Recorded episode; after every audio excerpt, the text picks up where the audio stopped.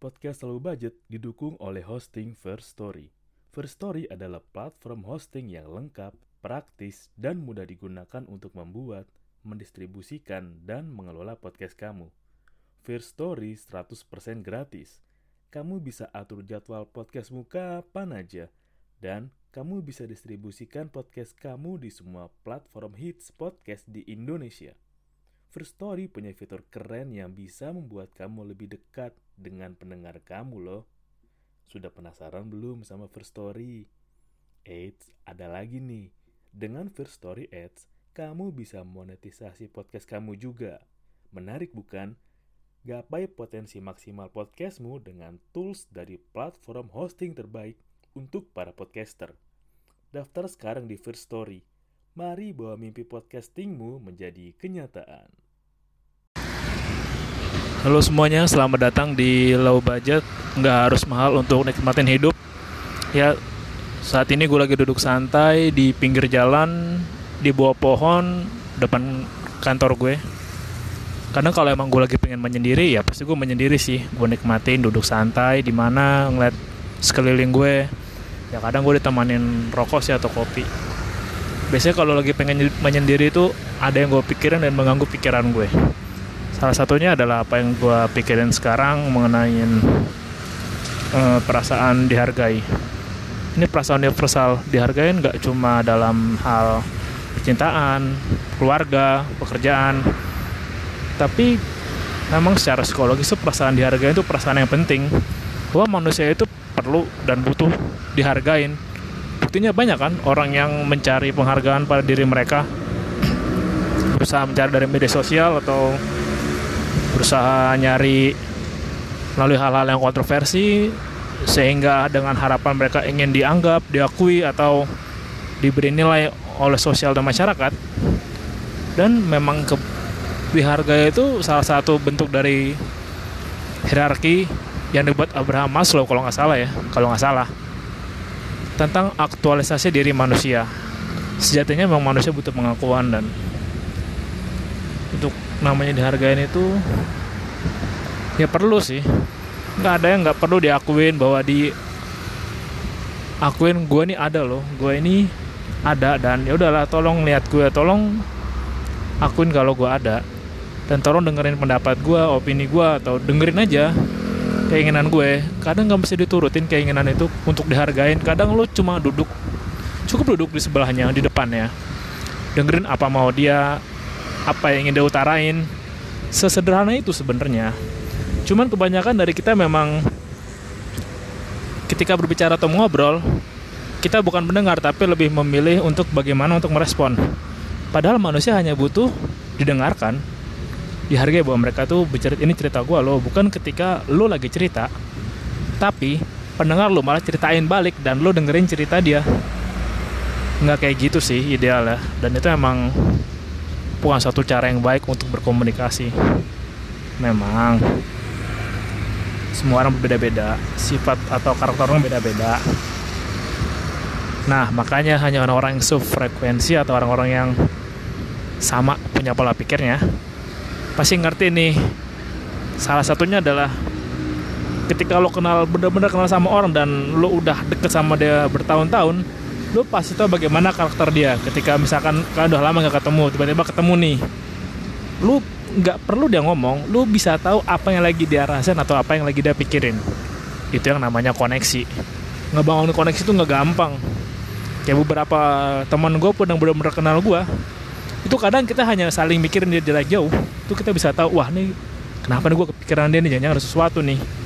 Nih ini kenapa tiba-tiba gue kangen nih pengen nelfon teman gue. Dan gak lama teman gue wa gue atau telepon gue kui main kui. Ah kayak gitu sih contohnya. Dan itu salah satu bentuk komunikasi dari efek yang dihargai tadi. Dan ya emang susah sih belajar menghargain. Menghargain itu banyak banget. Gue jadi keinget bagaimana gue kurang menghargai perjuangan orang tua gue dulu.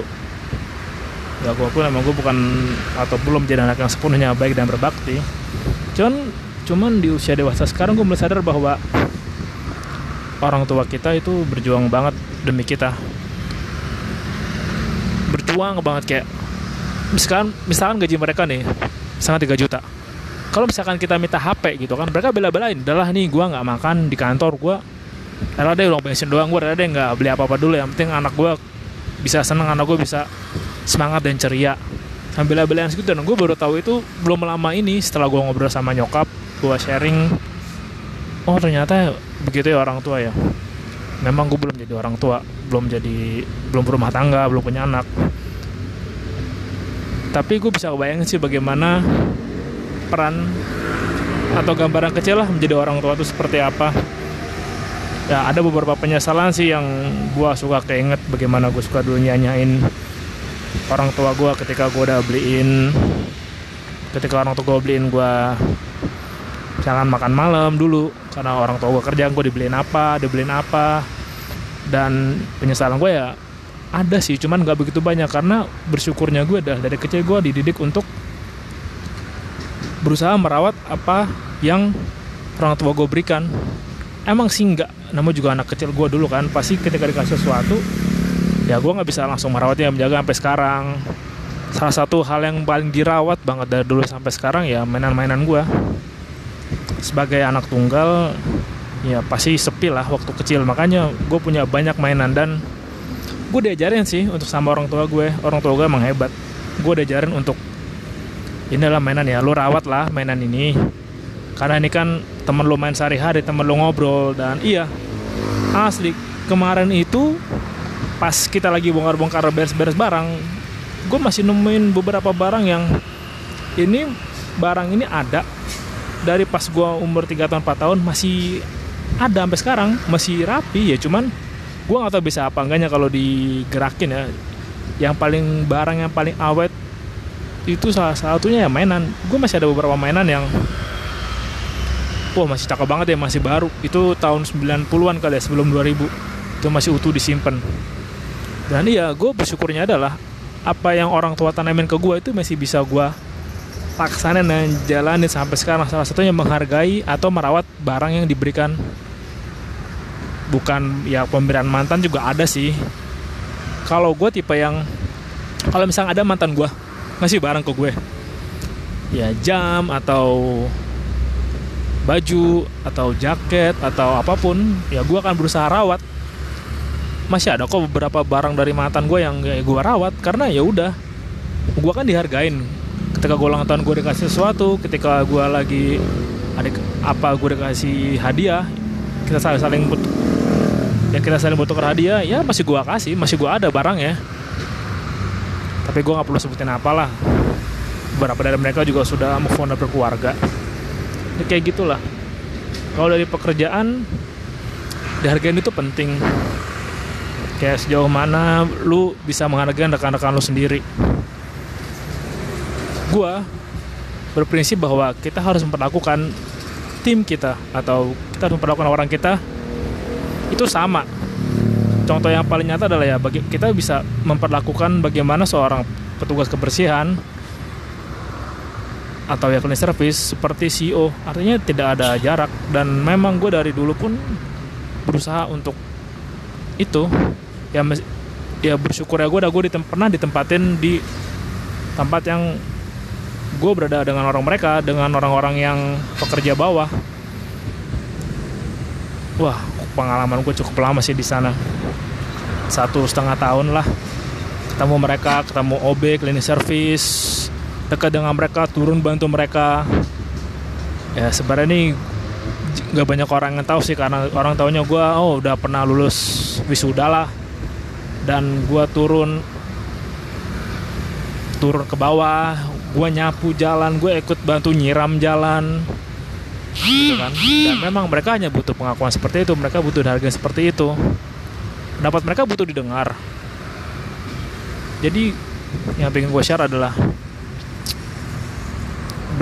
proses belajar menghargai dan proses untuk menghargai dan dihargain itu emang nggak gampang tapi bukan berarti nggak bisa atau sulit. Kita bisa.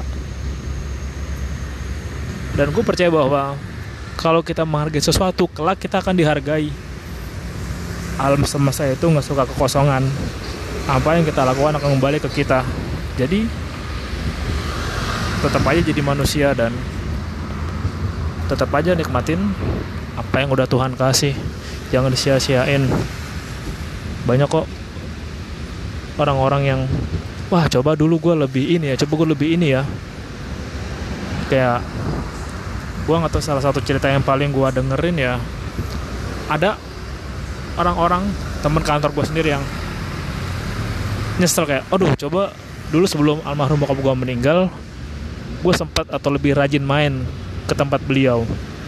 Atau gue sempet deh beliin apa yang dia mau gue rela bela-belain itu dan sekarang ya cuma bisa nyesel kan penyesalan itu nggak bisa dilupain sih karena akan kebayang seumur hidup.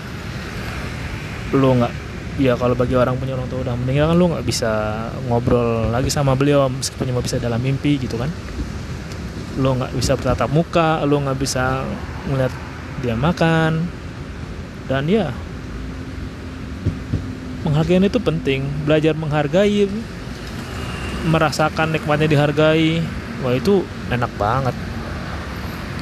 Dan gue percaya ketika kita menghargai sesuatu menghargai seseorang kelak kita pun akan dihargain. Ya nggak perlu merasa wah gue udah menghargai hargain gue dong enggak.